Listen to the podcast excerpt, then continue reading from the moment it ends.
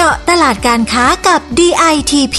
พอดแคสต์ดีๆ ที่จะช่วยเจาะลึกข้อมูลการค้า เพื่อสร้างความสำเร็จให้กับธุรกิจของคุณ จัดโดยสำนักพัฒนาตลาดและธุรกิจไทยในต่างประเทศ 2 กรมส่งเสริมการค้าระหว่างประเทศกระทรวงพาณิชย์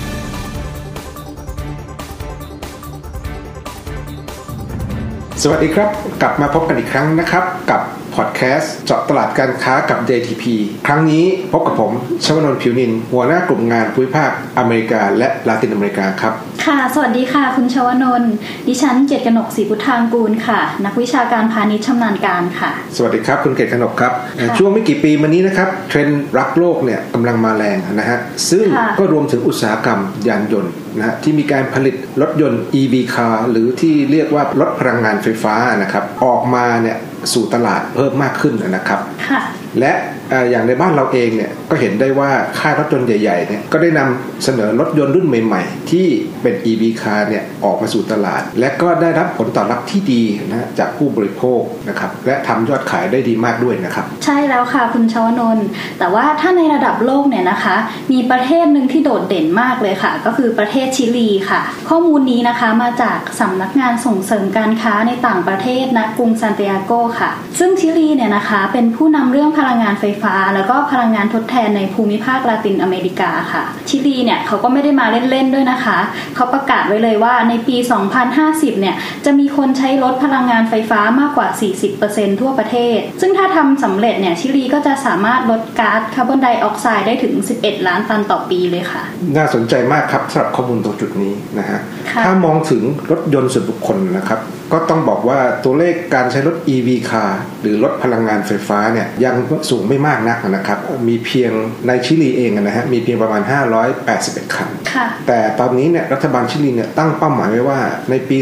2025 เนี่ยจำนวนรถ EV car ในประเทศชิลีเองเนี่ยจะต้องเพิ่มให้มากถึง 81,000 คัน ซึ่งรถจำนวนนี้นะครับรวมทุกชนิดนะฮะไม่ว่าจะเป็นรถยนต์ส่วนบุคคลรถโดยสารสาธารณะ รวมไปถึงรถบรรทุกด้วยครับ เป็นตัวเลขที่น่าสนใจมาก ๆ เลยค่ะ ซึ่งดิฉันคิดว่านะคะตัวเลขนี้เนี่ยเป็นไปได้แน่นอนค่ะ เพราะว่าปัจจุบันเนี่ยรัฐบาลชิลีเขาได้ทำการเปลี่ยนรถยนต์โดยสารสาธารณะนะคะ เป็นแบบพลังงานไฟฟ้าแล้วเกือบจะร้อยเปอร์เซ็นต์เลยค่ะ แล้วก็ยังมีการใช้รถโดยสารไฟฟ้าสำหรับขนส่งผู้โดยสาร ระหว่างอาคารในสนามบินกรุงซานเตียโกด้วยค่ะ นอกจากนี้นะคะ รัฐบาลก็ยังมีแผนยุทธศาสตร์ที่ชื่อว่า Electrologística นะคะ ซึ่งเป็นการร่วมมือของภาครัฐ แล้วก็ภาคเอกชน ในการพัฒนาระบบโลจิสติกของประเทศ โดยการนำยานพาหนะไฟฟ้ามาใช้ในระบบขนส่งในเมืองค่ะน่าสนใจมากครับผมครับรถพลังงานไฟฟ้าเนี่ยนะครับนอกจากจะมีรถแล้วเนี่ยสิ่งที่สำคัญที่สุดนะครับก็ต้องเป็นสถานีชาร์จไฟฟ้านะค่ะครับใช่แล้วค่ะ ซึ่งต้องมีจำนวนที่เหมาะสมด้วยนะครับโดยในตอนนี้เนี่ยรัฐบาลชิลีนะครับก็จับมือกับภาคเอกชนนะฮะอำนวยความสะดวกอย่างเต็มที่เลยครับในการสร้างสถานีชาร์จ ให้กระจายไปทั่วกรุงซา นติอาโกนะฮะค่ะเมืองซึ่งเป็นเมืองหลวงของประเทศชิลี และในต่างจังหวัดเองเนี่ยก็มีสถานีชาร์จรถไฟฟ้าเนี่ยนะฮะตลอดทุกเส้นทางบนถนนหลวงนะครับครอบคลุมตั้งแต่ทิศเหนือไปยังทิศใต้ของประเทศ และล่าสุดนี้เนี่ยก็ได้มีการขยายจุดชาร์จไฟฟ้าเนี่ยทุก ๆ 60 กิโลเมตร บนถนนทางหลวงด้วยครับอืมจะเห็นว่าชิลีเนี่ยเขาตื่นตัวในเรื่องนี้มากเลยนะคะ แล้วเขาก็มีแผนการที่ชัดเจนแล้วก็เป็นรูปธรรมมากเลยค่ะ ก็เลยทำให้ตลาดรถพลังงานไฟฟ้า แล้วก็ชิ้นส่วนต่างๆเนี่ยเติบโตไปด้วยค่ะ ซึ่งนี่ก็เป็นโอกาสที่ดีนะคะ ของผู้ประกอบการไทยในกลุ่มชิ้นส่วน แล้วก็อุปกรณ์ยานยนต์ค่ะ เพราะเราเองก็มีโรงงานผลิตแบตเตอรี่สำหรับรถยนต์ไฟฟ้าอยู่แล้วค่ะ แล้วก็แถมตัวเลขการส่งออกของเราเนี่ยก็มีแนวโน้มที่ดีขึ้นด้วยค่ะ ดังนั้นชิลีเนี่ยก็ถือเป็นตลาดที่น่าสนใจเลยทีเดียวค่ะ ใช่เลยครับ คุณเกศกนกครับ ได้พูดถึงรถพลังงานไฟฟ้าไปแล้วนะครับถ้าไม่มีแบตเตอรี่สำรองไฟดีๆเนี่ยก็จะทำให้รถเนี่ยวิ่งไปในระยะทางไกลๆไม่ได้นะใช่ฮะค่ะเมื่อกี้เราพูดถึงยานพาหนะขนาดใหญ่ที่ใช้พลังงานไฟฟ้าไปแล้วนะครับ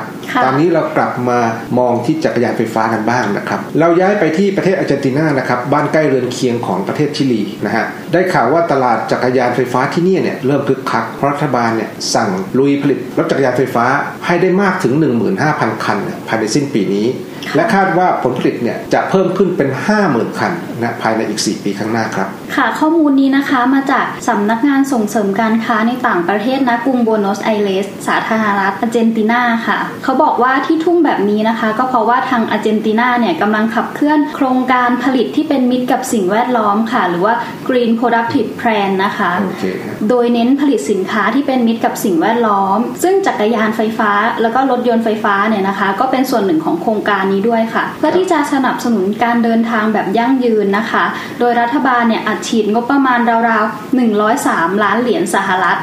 แล้วก็แถมยังมีแคมเปญผ่อนยาวๆอีก 24 งวดมาจูงใจประชาชนอีกด้วยค่ะโอ้ทำให้ตลาดนี้สดใสมากจริง ๆ ค่ะ คุณชวนนท์นั่นนะสิครับ แต่ถึงแม้ประเทศไทยเราเนี่ยจะยังไม่ส่งออกชิ้นส่วนจักรยานเนี่ยไปอาร์เจนตินามากนักนะครับ แต่ด้วยตัวเลขการนำเข้าชิ้นส่วน และส่วนประกอบจักรยานของอาร์เจนตินาเนี่ยมีมูลค่าสูงถึง 92 ล้านเหรียญสหรัฐก็ทำให้เราเนี่ยมองข้ามตลาดนี้ไปไม่ได้จริงๆค่ะเพราะตอนเนี้ยอาร์เจนตินาเนี่ยเริ่มมีความต้องการชิ้นส่วนและส่วนประกอบของจักรยานจากต่างประเทศอะเพิ่มมากขึ้นนะครับ เพื่อให้เพียงพอกับการผลิตภายในประเทศนะครับ ที่มีความต้องการเพิ่มมากขึ้น ดังนั้นจึงจะเป็นโอกาสที่ดีของผู้ประกอบการไทยด้วยครับ ค่ะฟังมาถึงตรงนี้แล้วนะคะ ดิฉันคิดว่าเทรนด์ของยานพาหนะพลังงานไฟฟ้าเนี่ยจะไม่หยุดแค่นี้แน่นอนค่ะ แต่ว่าจะขยายตัวไปในวงกว้าง แล้วก็ครอบคลุมไปทั่วโลกเลยค่ะ จนทำให้ปริมาณรถที่ใช้น้ำมันแบบเดิมๆเนี่ยค่อยๆ ลดลง ดังนั้นนี่จึงเป็นโอกาสที่ดีนะคะของเราในการที่จะพัฒนาคุณภาพการผลิต แล้วก็